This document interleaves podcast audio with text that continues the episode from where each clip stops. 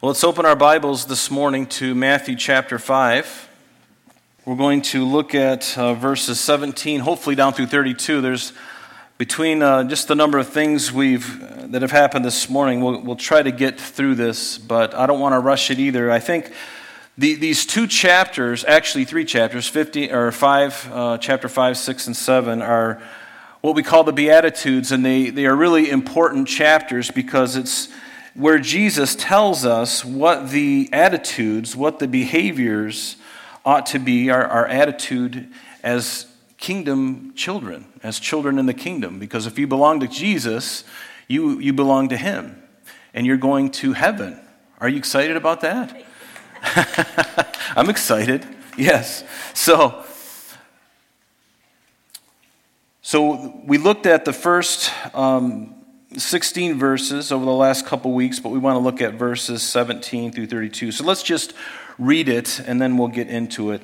Notice what Jesus says. He says, Do not think that I came to destroy the law or the prophets. I did not come to destroy, but to fulfill. For surely I say to you, till heaven and earth pass away, one jot or one tittle will by no means pass from the law till all is fulfilled. And whoever therefore breaks one of the least of these commandments and teaches men so shall be called least in the kingdom of heaven. But whoever does and teaches them, he shall be called great in the kingdom of heaven. For I say to you that unless your righteousness exceeds the righteousness of the scribes and the Pharisees, you will by no means enter the kingdom of heaven. You have heard that it was said of those of old, You shall not murder, and whoever murders will be in danger of the judgment. But I say unto you that whoever is angry with his brother without a cause shall be in danger of the judgment. And whoever says to his brother, Raca, shall be in danger of the council. But whoever says, You fool, shall be in danger of hell fire. Therefore, if you bring your gift to the altar, and there you remember that your brother has something against you, leave your gift there before the altar and go your way. First be reconciled to your brother, and then come and offer your gift. Agree with your adversary quickly while you're on the way with him, lest your adversary deliver you to the judge, the judge hand you over to the officer, and you be thrown into prison. Assuredly, I say to you, you will by no means get out of there till you have paid the last penny.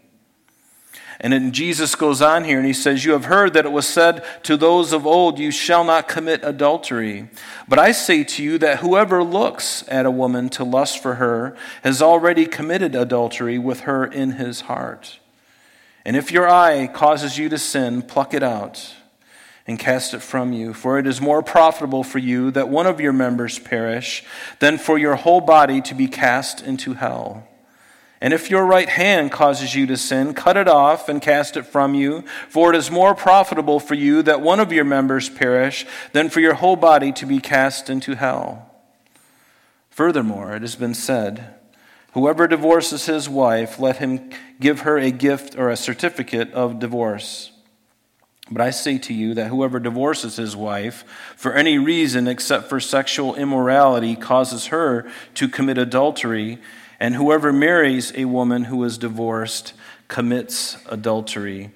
And so, some pretty difficult passages, wouldn't you say? And what Jesus is really getting into in these, uh, these, these verses in these chapters is he is drawing a distinction from what the Pharisees had done. In other words, they were focused on the external things, and God has always been about the internal things. It's always been about what's inside that's more important, not so much what we do on the outside. Because here's the thing we can fool everybody by our external actions. We, we can go through the motions of something, and yet in our heart, there's no reality to it. There, we might even be um, being, playing the hypocrite of, of doing something that we are truly are not. But we can put on the act, we can put on the show, and we can fool everybody, perhaps. But you can't fool God right? You can't fool him because he looks upon our hearts. He looks about what's motivating us, what's deep inside of us, and he knows whether we are driven, whether our motivations are, are led by his Holy Spirit, or whether they are motivations that are just simply my opinions or my thoughts, my own actions. And the Pharisees, as we'll see, were very concerned about these externals. And that's why Jesus would make comments like, You've heard that it was said, Thou shalt not commit murder. And every, every one of us in this room would say, Amen, you shouldn't murder someone. And yet Jesus took it a step further because the external act is something that we can all identify, but there's, there's a motivation, there's something inside that draws people or causes them to want to murder somebody, and that is their heart. And so the heart has to be fixed first. See, all of the penal codes in the United States and all, all over the world, the laws, all they can do is put band aids on things. Do you understand that? They're just laws telling you that if you do this, then this is going to happen. And the fear of that keeps people from doing those things. But see, God, as a wise creator, he just doesn't want to put the band aid on. That's all that government can do is put a band aid on things. But God goes a step further to the internal because if you can change the heart, you can change the world. And didn't he do that with his own disciples? Just 12 men, and they turned the world right side up because it was upside down to begin with. And see, that's what God wants to do. He wants to look on the heart. And that's why he says, You've heard that it was said, You shall not commit adultery. But I say unto you that if you even hate your brother without a cause, or angry with your brother without a cause, then there's a problem, right? And just looking upon, you know, adultery is certainly a sin, but even looking upon a woman with lust in your heart, or women with men, looking at a man with lust in your heart, that in, as well is considered adultery because it's something that is in the heart. And God wants to address the heart, and He wants to change my heart. He wants to change your heart. And when you are born again, the Spirit of God comes in you, and no longer are you. Um, governed only by your flesh. Now, your flesh can rise up at any time, but see, the Holy Spirit of God is sort of like that wonderful governor, and He gives you a new nature. But you have to decide whether I'm going to submit to God and obey Him or whether I'm going to allow that old nature to rear its head. And so that's why you, why you can see in a Christian who's truly born again inconsistencies. You can see it in my life. And I can see it in yours. But I want to be more consistent. I may be born again, but I have issues like you do too. And so it's all about the heart. It's all about our hearts. And God wants to minister to our hearts. He's not interested in putting a band aid on it, trying to get you to not do it so you won't get busted. No, He wants to change your heart so that you have no desire to do that thing. And see, that's the difference between religion and the difference between having a true and right relationship with God through Jesus Christ. That's the difference. I can go through the motions if I'm a religious person. I can do all the things that the church tells me to do. But see, we're not here to tell you what to do. We're going to tell you what the Bible says. And if we're wise and we're smart, and we really love Jesus Christ, if we're truly born again, uh, then I want to do those things that please Him. I want to do those things that I know that we've already talked about in the Beatitudes in the first 12 verses of this chapter. I'm going to want to have those kinds of attitudes in my own life. I want to foster those things. I want to put feet on my faith. I don't want to just be somebody warming a seat in a church. I want God to change my heart. And even now, I want God to change my heart today. As I'm sharing these things with you, and He's going to want to, he's, He wants to change your hearts too. And in the process of doing that, He's, he's, he's conforming us to His image. It's called the process of sanctification. And God wants to get to the heart of the matter. And so we're going to look at that. Let's go back to verse 17.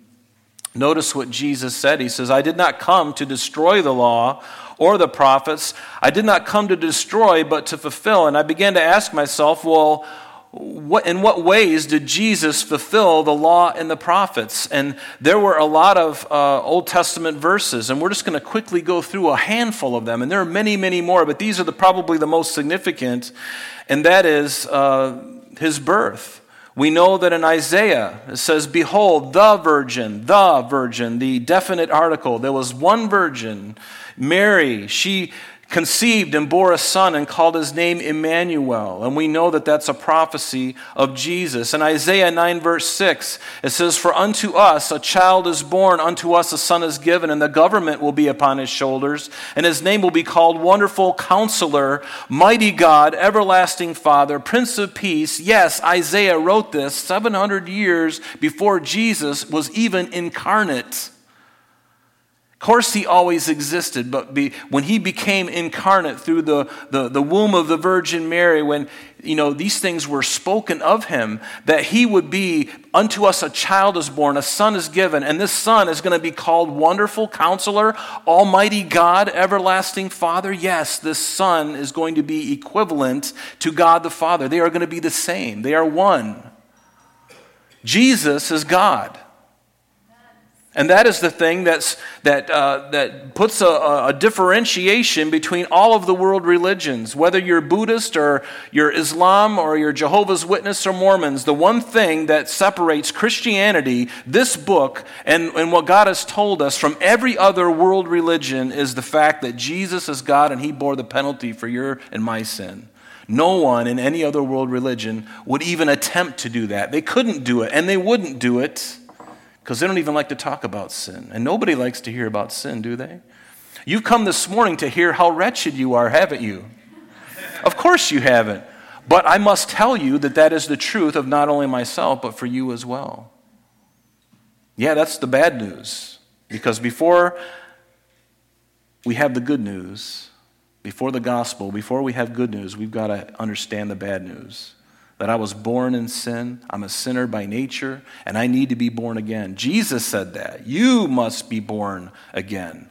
Nicodemus, you very religious man, you member of the council or the Sanhedrin, yes, even you, member in John chapter 3, you need to be born again.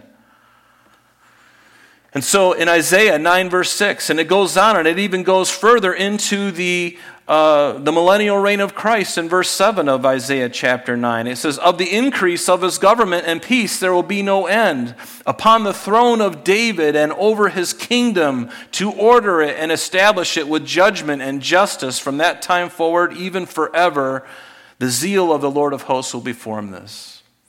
So, how did Jesus fulfill the law? Here are two verses. What else did he do?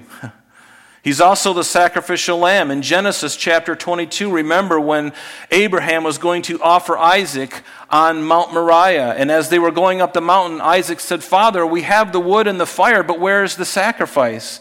And he says, The Lord himself will provide, will be the lamb and obviously a prophecy concerning Jesus Christ. And so they get up on the mountain, and right before Abraham is going to thrust his, this knife into his son's chest, upon whom the promises of God had come, the Lord stops him and he sees a ram caught in a thicket, and he substitutes the ram in place of his son. But Abraham knew that very day that there was something in this whole thing that was prophetic. In fact, Hebrews tells us that by faith, Abraham, when he was tested, he offered up Isaac, and he who had received the promises offered up his only begotten son, of whom it was said, In Isaac your seed shall be called, concluding, here it is, that God was able to raise him up even from the dead, from which he also received God or Christ in a figurative sense. He knew he was acting out something that was yet future, because on that very same mountain, on that very same spot, Thousands of years later, another father would give his son and sacrifice him, except this time there'd be no nobody calling out saying, Don't go forward, don't do it. Here's a lamb. Because Jesus was that lamb. It was ordained from the beginning of time Jesus is the lamb, as it tells us in Revelation, I believe it's 13, verse 8. He was the lamb slain before the foundation of the world. Before the world even came into existence, God had a rescue plan for humanity because he knew he had to give them a choice to either accept him or deny him. And he knew in his omniscience that man left to his own decision would choose to do evil, and he had to have a plan. And yes, that plan, that rescue plan, was his very own son. The very blood of God the perfect sacrifice, Jesus Christ, to take the place. And Jesus, of course, is the Passover lamb. Exodus 12 tells us that when they were about ready to go out of, out of Egypt, that very night, God had told them to take the blood of a first, uh, the, the, a male of the first year, a lamb without blemish, to take the blood of that lamb and to take it and, and dip hyssop, which is like a brush plant, and you dip the blood and you hit the lintel of the doorpost and the side posts. So you swash it that way and you swash it that way. Wow. Looks like a cross. Go figure. And everyone who was in the house where the blood had been applied was spared. But everyone who was not the firstborn of that family, the firstborn of everything, was killed that very night when the death angel passed over. And Jesus, being the firstborn, being the lamb without blemish, and his blood sprinkled on that cross, signifying that very thing, that lintel of the and the doorpost, as you read in Exodus 12, that very same figure was done on that cross. And yes, it was prefigured all the way back in Exodus 12. And so this is how Jesus fulfilled the Old Testament. Not to destroy it, but there's even more because he goes on and he says that he was also a prophet. In Deuteronomy chapter 18, it says, The Lord your God will raise up for you a prophet like me from your midst, from your brethren. Him you shall hear. And of course, God is speaking of, of Jesus Christ way back in the time of, of Deuteronomy, during the time of the Exodus. According to all that you desired of the Lord your God in Horeb in the day of the assembly, saying, Let me not hear again the voice of the Lord my God, nor let me see this great fire anymore, lest I die. And then the Lord said to me, What they have spoken is good. And I, and I, I missed a verse here, a, a, a phrase, so you're probably wondering, Where are you going? But here it is. Verse 18 I will raise up for you, for them, a prophet like you, Moses, from among their brethren, and I will put my words in his mouth, and he shall speak to them all that I command him.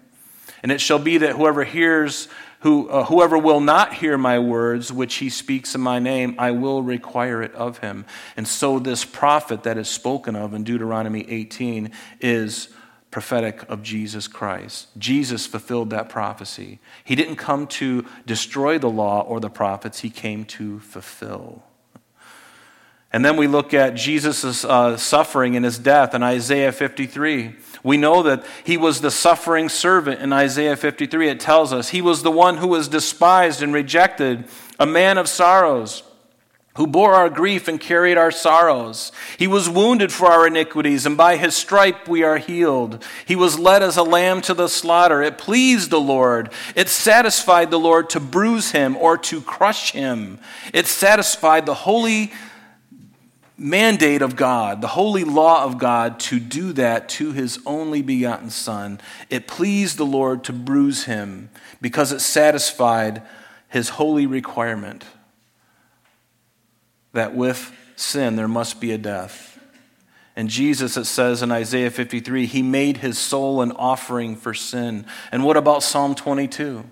Where it speaks of the description uh, of it, it speaks in the first person as if somebody was standing or being suspended and hung on the cross. David, the prophet, a thousand years before Christ was born, speaks as if he was going through the crucifixion himself.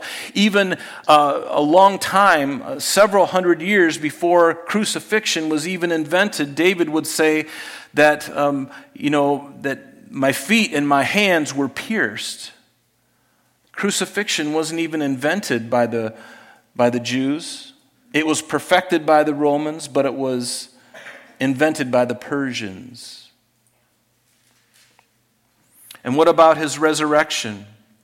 It tells us in Psalm 16, therefore let my heart, my heart is glad and my glory, glory rejoices. My flesh also shall rest in hope, for you will not leave my soul in hell, if you have a King James, or Sheol, same thing nor will you allow your Holy One to see corruption. Speaking of the resurrection, what about his second coming? Zechariah tells us, uh, and I'll just read this to you. This is one of the most incredible verses. I love Zechariah. As you read the last few chapters of Zechariah, you feel like you're on New Testament ground because it's speaking of the millennium, speaking of things yet future to us today. But let me read to you what Jesus fulfilled. He didn't abolish it. He's going to fulfill this, what we're going to read. Everything thus far, he has already fulfilled of things that I've shared with you, but these are things that are yet future that he is also going to fulfill. He's not going to abolish it, he's going to fulfill it. It says in Zechariah chapter 14 Behold, the day of the Lord is coming, and it's speaking of this end of the great tribulation period when Jesus will physically return to the earth for a thousand years, and uh, we, saints of his, will rule and reign with him. But notice, behold, the day of the Lord is coming, and your spoil will be divided in your midst, for I will gather all the nations to battle against Jerusalem. It's called the Battle of Armageddon. And the city shall be taken, speaking of, speaking of Jerusalem, and the houses rifled, and the women ravished. Half of the city will go into captivity, but the remnant of the people shall not be cut off from the city. And then the Lord will go out, notice, and fight against those nations, as he fights in the day of battle. And in that day his feet will stand on the Mount of Olives, which faces Jerusalem on the east. Making a very large valley. Half of the mountain will remove toward the south, and half of it toward the north. And then they, shall flee through my mountain valley, for the mountain valley shall reach to Azal. Yes, you shall flee as you fled from the earthquake in the days of Uzziah, king of Judah. Thus the Lord my God will come, and all the saints with him. Yes, that's you and I. When we come back physically to the earth with Jesus after the rapture, we will come back with Jesus on this day. And it shall be one day which is known to the Lord, neither day nor night, but at evening time it shall happen that it will be light. And in that day it shall be that living water shall flow from Jerusalem, half of them toward the eastern sea, or these, uh, uh, the Dead Sea, and half of them toward the western sea, which is speaking of the uh, Mediterranean Sea. In both summer and winter it shall occur, and the Lord shall be king over all the earth. In that day it shall be, the Lord is one, and his name one. I'm looking forward to that. Aren't you? And this is what Jesus has yet to fulfill. He didn't abolish anything we talked about earlier, he fulfilled it, and he's given us more because he's going to fulfill that as well. He's going to fulfill that as well. And these are just to name a few. But let's go on to verse 18 now. Jesus goes on and he says, For assuredly I say to you, till heaven and earth pass away, one jot or one tittle will by no means pass from the law until all is fulfilled. And this one jot or one tittle is something that we don't quite understand, but in Hebrew letters, they have little markings on a character. And those markings mean something. It can add a um, more clarity to a word, it can change the word slightly. And especially in numbers, having a number and then a dot can mean a whole different thing by factors of 10 or 100 or even 1,000. And so these little jots and these little tittles, these little marks, it would be equivalent to our dotting of the I's and the crossing of the T's. And he's basically saying that heaven and earth is going to pass away, but my words will by no means pass away. Everything that Jesus has spoken in the Old Testament and everything that's remaining for us in the New Testament is going to be fulfilled completely and literally. And it's happened already. He's fulfilled many things, and just as he did, he's going to fulfill them literally going into the future. You can rest your you can put every you can bank everything on that fact and that truth. God's word is going to be fulfilled in the very smallest, minutest way. And I'm really glad for that. Aren't you? So, verse 19, he says, Whoever therefore breaks one of the least of these commandments and teaches men so shall be called least in the kingdom of heaven, but whoever does and teaches them, he shall be called great in the kingdom of heaven. For I say to you that unless your righteousness exceeds the righteousness of the scribes and the Pharisees, you will by no means enter the kingdom of heaven. Now, notice in verse 19 and 20, it's speaking of believers, yes. Speaking of, of a believer's response and obedience to the Word of God. Because if I'm obeying them and I'm teaching them, he says, Great, are you going to be in the kingdom of God? But if you don't do those things that I've called you to do, and you teach others so, you will be least in the kingdom of heaven. That's interesting, isn't it?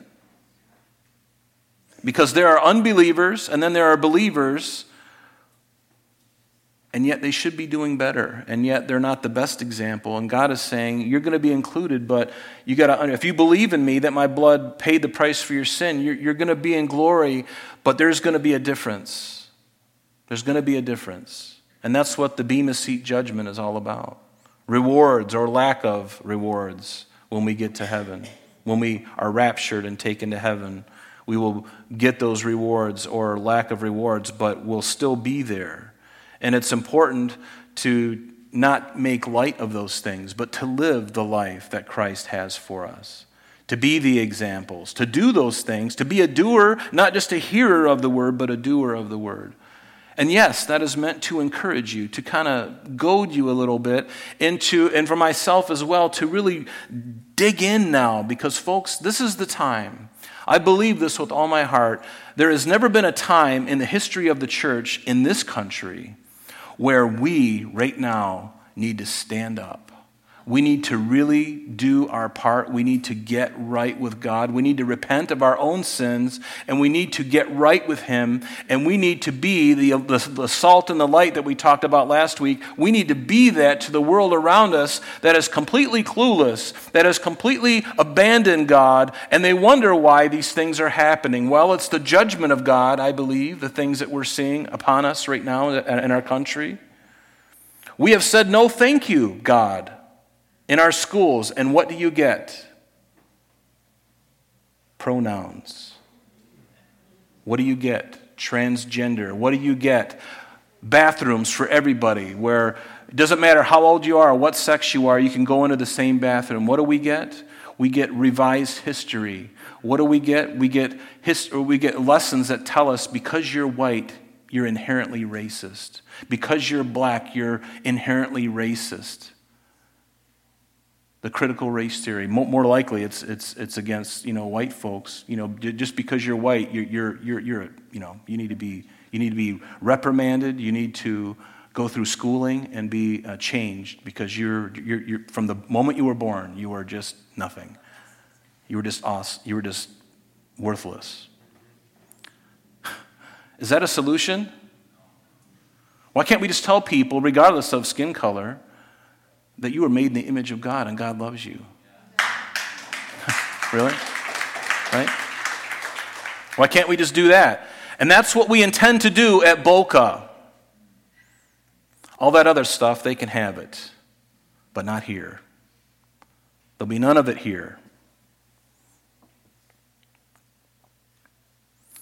And as Jesus said this to his disciples, that unless you know, uh, their righteousness exceeded the righteousness of the scribes and the Pharisees, they would by no means enter the kingdom of heaven. This seemed like to the disciples at that time an impossibility because the scribes and the Pharisees were considered the upper crust. They were the high and mighty, the holy rollers, the holier than thou. That's what they were. And everyone is like cowering in their, cowering in their presence. They're, they're so holy. And God is saying, no, your righteousness has to exceed that.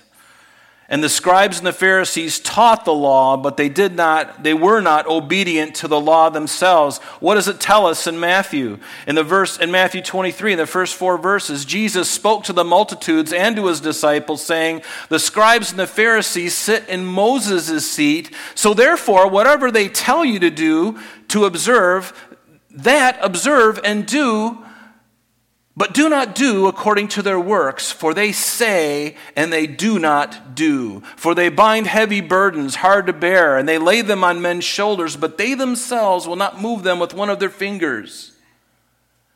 In other words, they talk the talk, but they didn't walk the walk. And Jesus said, Do what they tell you, because they were, the Pharisees knew the Word of God, and, and they, would, we, they would agree with a lot of the things, that they just didn't do it. They got to the point where it became a business, where it became a, a, hierarchy. They are up there, and we are all down here, just like little birds trying to get food from the master. And God's saying no. They were focused in the externals. See, many people like to talk the talk, but not many are willing to walk the walk. Many are content to appear righteous on the outside, while on the inside there's a different reality. The Bible calls these people hypocrites, play actors.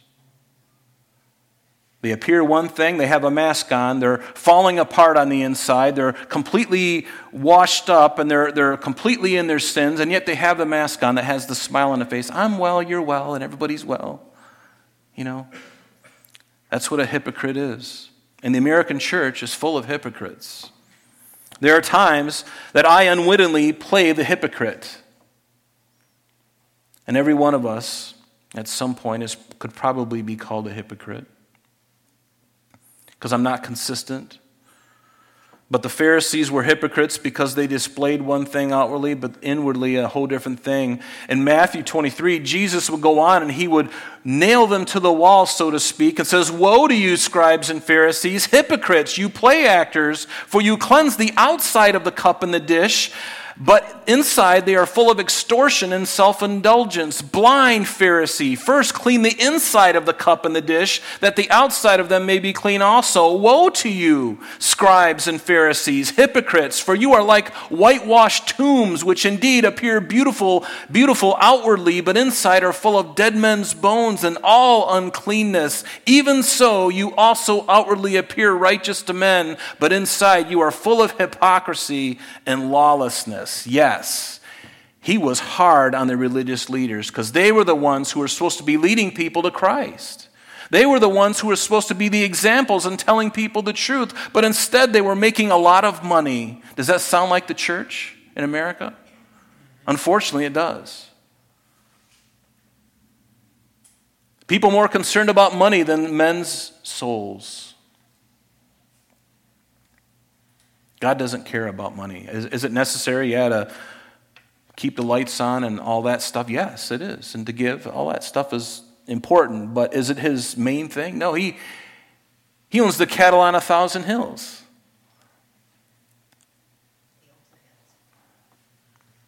So, what are we?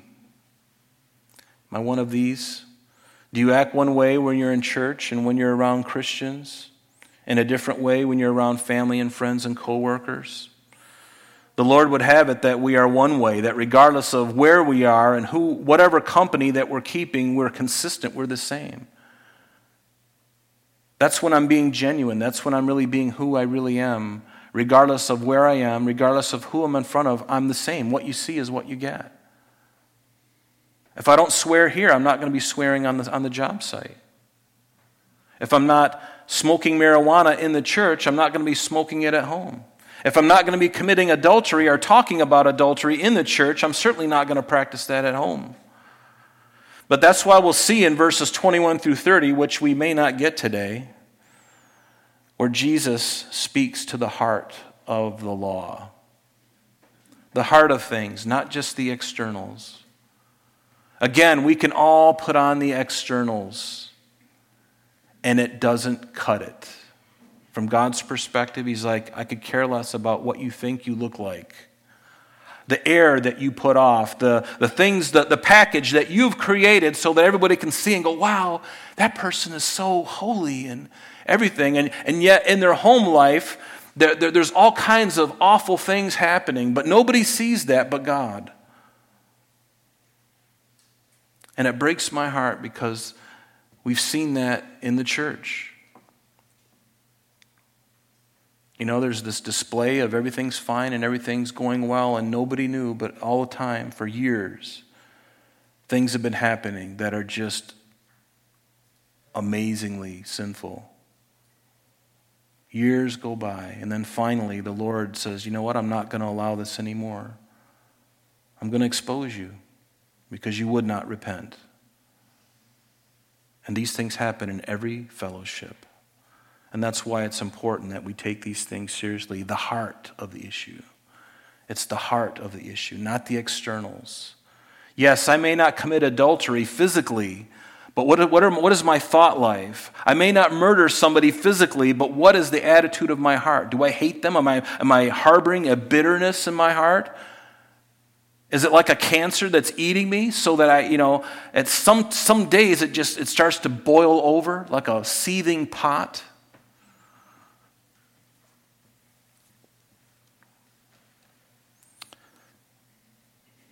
And we see this same principle in the Old Testament. It wasn't just a New Testament uh, or a New Testament ideal. Remember in 1 Samuel chapter 15, Saul or Samuel, excuse me, was speaking to Saul and God had told Saul to go and kill. This is Israel's first king. He told him to go and kill the Amalekites. Yes, wipe out everything and everybody. Because their sin had been mounting up to heaven, God finally said that's enough. I'm going to judge the whole nation. I'm going to judge that whole people group and Saul, I want want you to take the Israeli army and I want you to root them out. And Saul says, Okay, I'll do that. But in the process of doing that, he sees some of the livestock and some of the nicer things that God says, I want you to destroy it all. And he says, No, I'll keep, I'll keep a few of these, you know, these Angus cows. I'll just kind of put them behind me. I'm thinking of filet mignon later. I'm going to put them behind me and some of the fatlings. I'm going to put them over here. Yeah, get rid of the ugly ones, the, you know, the ones that got the mole on the eye, and I'll just get rid of them. But we're going to keep all the good stuff. And I'm going to keep Agag. I'm going to keep him alive too. He might be useful to me. And so finally, Samuel approaches him and he says, Remember the passage. And he approaches, Samuel approaches Saul, and Saul says, I've done all that the Lord has told me to do. I've fulfilled the law. I've done all those things. And Samuel says, Well, what's this bleating of the sheep I hear? What's behind door number two over there, Saul? Something, you know, there's a smell of cow back there. What did you do? What did you do? and what is and so Samuel said, Has the Lord great delight in burnt offerings and sacrifices, as in obeying the voice of the Lord? Behold, to obey to obey is better than sacrifice, and to heed than the fat of rams, for rebellion is as the sin of witchcraft, and stubbornness is as an iniquity and idolatry. You think you've done the letter of the law, but you've missed everything. You've disobeyed God. You see, even in the Old Testament, it was the heart of Saul God told him very clearly what to do, but he had a better idea. Aren't you glad when you have ideas that are better than God's? You're right, he, God tells you to do one thing, you're like, you know, we can accomplish this much quicker and much leaner. Have you been to Lean Six Sigma? Have you been to the Fortune 500 classes? Because we can do this a lot more efficiently if you would just call upon me, your humble servant. And God's going, no, I got a better plan. And it's much better. And yes, it's not going to be easy. Yes, there's all kinds of forks in the road that you can take, but they're all going to lead you away from my central blessing. Do you want to go in a circular way and spend 40 years out in the desert? Well, take door number one, but I've got this choice for you, and will you be obedient? Yes, it's going to be hard. Yes, you're going to go through spiritual attack. Yes, you're going to fail, and you're going to feel like a complete failure, but I'm going to work through it and I'm going to see you through it. Are you willing to go down that road less traveled, or are you going to go the road that's got all the footprints? And Saul was the one who said, I'm going to go where everybody else has gone. I'm going to do what I want because I've got a better idea. After all, we'll sacrifice those beautiful, you know, Angus cows to God, and won't He be blessed to have this really choice meat on the altar? And God's going, No, I'd rather have obedience. I'd rather have you obey. And the same is for us. So, even in the Old Testament, this was true, the heart of the matter. And what did he even tell Samuel when he went to Jesse's sons? And we're going to have to stop here in a few minutes. But what did, what did God say to Samuel as God told him to go to Judah and to go to Jesse specifically? Because Jesse had eight sons. And seven of them were standing there before Samuel, and God told Samuel that one of those he was going to anoint the king. And so seven of here are, are right there, you know, sort of like that little sticker you see on the back of SUVs, you know, the families and, you know, from the top to the bottom. Well, there they are. And the eighth one, we don't know, we don't really care about him. But uh, so that now the seventh, uh, you know, the firstborn, Eliab, there he is, you know, handsome. He's got the blonde hair. He's got the, you know, and Samuel goes, That's him. That's him. That's the king that God is going to anoint. And you know what the Lord told Samuel? You remember. he says, The Lord said to Samuel, Do not look at his outward appearance. Do not look at his outward appearance or at his physical stature because I have refused him. For the Lord does not see as man sees, for man looks on, at the outward appearance, but the Lord looks at the heart. It's always been about the heart, hasn't it? It's always been.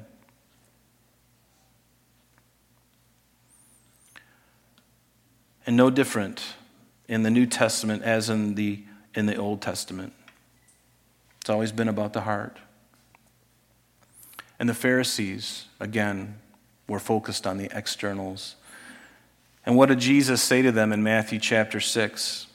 He says, And when you pray, you shall not be like the hypocrites, the play actors, for they love to stand in the synagogues and on the corners of the streets that they may be seen by men. Look at how beautiful I am with my robes and everything is just so. My beard is nicely trimmed and I even have a, you know, like a Sean Connery accent.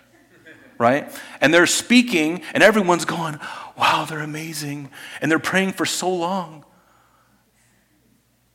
And they just keep going, wow, they're just something. For they love to stand praying in the synagogues and on the corners of the streets that they may be seen by men. Jesus said, Assuredly, I say to you, they have their reward. But you, when you go to pray, go into your room, and when you have shut the door, uh, pray to your Father who is in secret, and your Father who sees in secret will reward you openly. See, with God, it's always about the internal, the internal reality So today and this week, I want to encourage you. You know, there are many fellowships in the country, many churches. Don't we want to be a church? And I'm not just speaking about us, but in America, don't we want to be the type of church that is rightly fitted for what God has for us this day, in this time, in this culture that we're living in? Don't you think that He has a plan for us? And especially now, does he have a plan for the church? To reach outside these four walls, to tell people that are hurting and lost. They have no idea what's happening, what's going to happen, but yet God has told us what's happening. I know exactly what's going to happen. And so do you. If you've been in this church for the last four years or the last 30 years, you know what's coming because we've been taught it from here. And we see the Braxton Hicks contractions already, don't we? We see these things beginning to come to pass, and if we are wise, we will wake up from our slumber and we will give our hearts unreservedly to Jesus Christ again and say, Lord, I've been playing church, I've just been doing my thing, but Lord, today, I want to rededicate my life and my heart back to you. I'm done playing the games. I'm done playing church. I'm done coming in and putting on a facade and saying, "Well, I'm, I really am okay. How you doing? Great, brother." and deep down you're dying inside, why not just be honest? Why can't we be honest again? When somebody asks you, how you doing, say, are you sure you want to know the answer? Because it's going to take about 10 minutes. Are you ready? and if so, then let's go talk. Because I got an earful that I'm going to give you. And may we be those people saying, I'm ready, because I got an earful too and let's build each other up. Let's confess these things to each other and, and love on each other. And instead of being enemies to one another and sizing each other up, no, let's forget about all the sizing up and let's just get real. And let's just help each other and love each other and be honest with one another instead of putting on the mask, playing the hypocrite, the externals. God hates externals. And it's hard for people to understand, isn't it? When you are real and you're genuine, but they know they know something's different about you when you are genuine. Now, sometimes, don't get me wrong, you have to give a glib answer, you know. You may be late to your job and says, hey, how you doing? I'm, I'm, I'm fine, kind of. And then you got to go. You don't have time. But you know what? There ought to be people in your life that you can invest in, that you can report to, that you can be accountable to. Maybe another Christian brother or sister who has been in it longer than you have. Someone you can trust. And trust takes time to build, doesn't it? It doesn't happen overnight. It's not something you can just, you know, give your trust. I love when people say that. Well, you're a Christian. You need to trust me. It's like, no, I don't. I don't trust you. Trust takes time, and right now, you're not on a very good footing. It takes time. If you're honest and you say you're going to do what you're going to do and you do it, that's you're building a foundation in my trust for you. but if you're not trustworthy, you're like shifting sand, you know, just kind of mercury. You're just kind of sliding everywhere. So we need to be that, those examples. Let's focus on the internal. That's what God wants for each of us the internal reality. Who am I in Christ? Who am I, God? And what do you want to do with me? So, if that is your heart, if that is your heart, Lord, I want to be done. I want to be done with my facade. I want to be done with putting on airs in front of people. If that is your heart, stand with me and let's pray.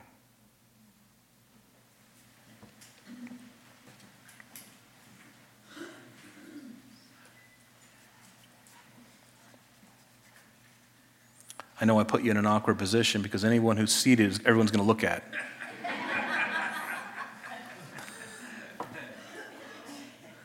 Thought you called yourself a Christian. So I apologize if I did that to you, but sort of, I apologize, but not really. It's okay. Well, let's pray. And you know what? The Lord, I want to encourage you that Jesus loves you. And you know, we didn't really get into the really hard part of this message yet. We'll finish it next week. But I want to encourage you that even though the Word of God sometimes grinds us to powder, sometimes it really challenges us. It's supposed to do that. If you're a son or a daughter of Christ, then expect to be chastened. Expect for those things to happen. And I expect it too. And He does that to me as well. And therefore, I know that I have a loving Heavenly Father. If my Father never cared about what I did and just says, you know, just feel it, just go and have fun. If that was His attitude, He really doesn't love me because He knows there are dangers out there that are going to destroy me. Destroy me physically, but even destroy my faith in, in God. But God says, No, I care about you. I care about your eternal, but I care about you right now. I care about everything about you right now. Your rent that's due. I care about the mortgage that you got to pay. I care about the food that you got you to pay for, which is three or four times higher than it was a few months ago. I pay. I care about all of these things. He does.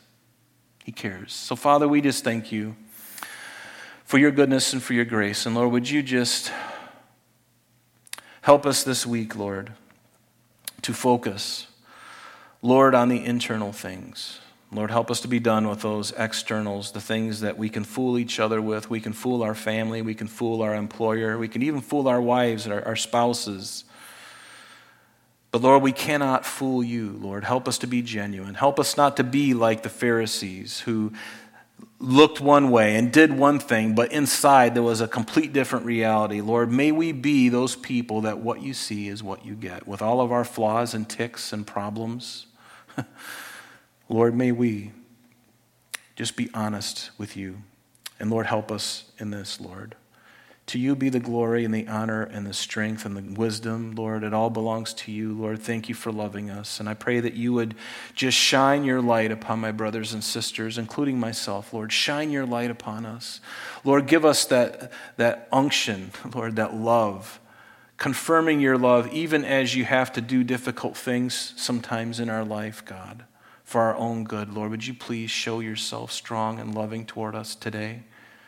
and protect my brothers and sisters, Lord, from the fowler, Lord, from the devil's devices. Protect us as men to be pure with our eyes, with our mind. Lord, help us with all these things. We ask it in Jesus' name. Amen. Amen. Amen. God bless you.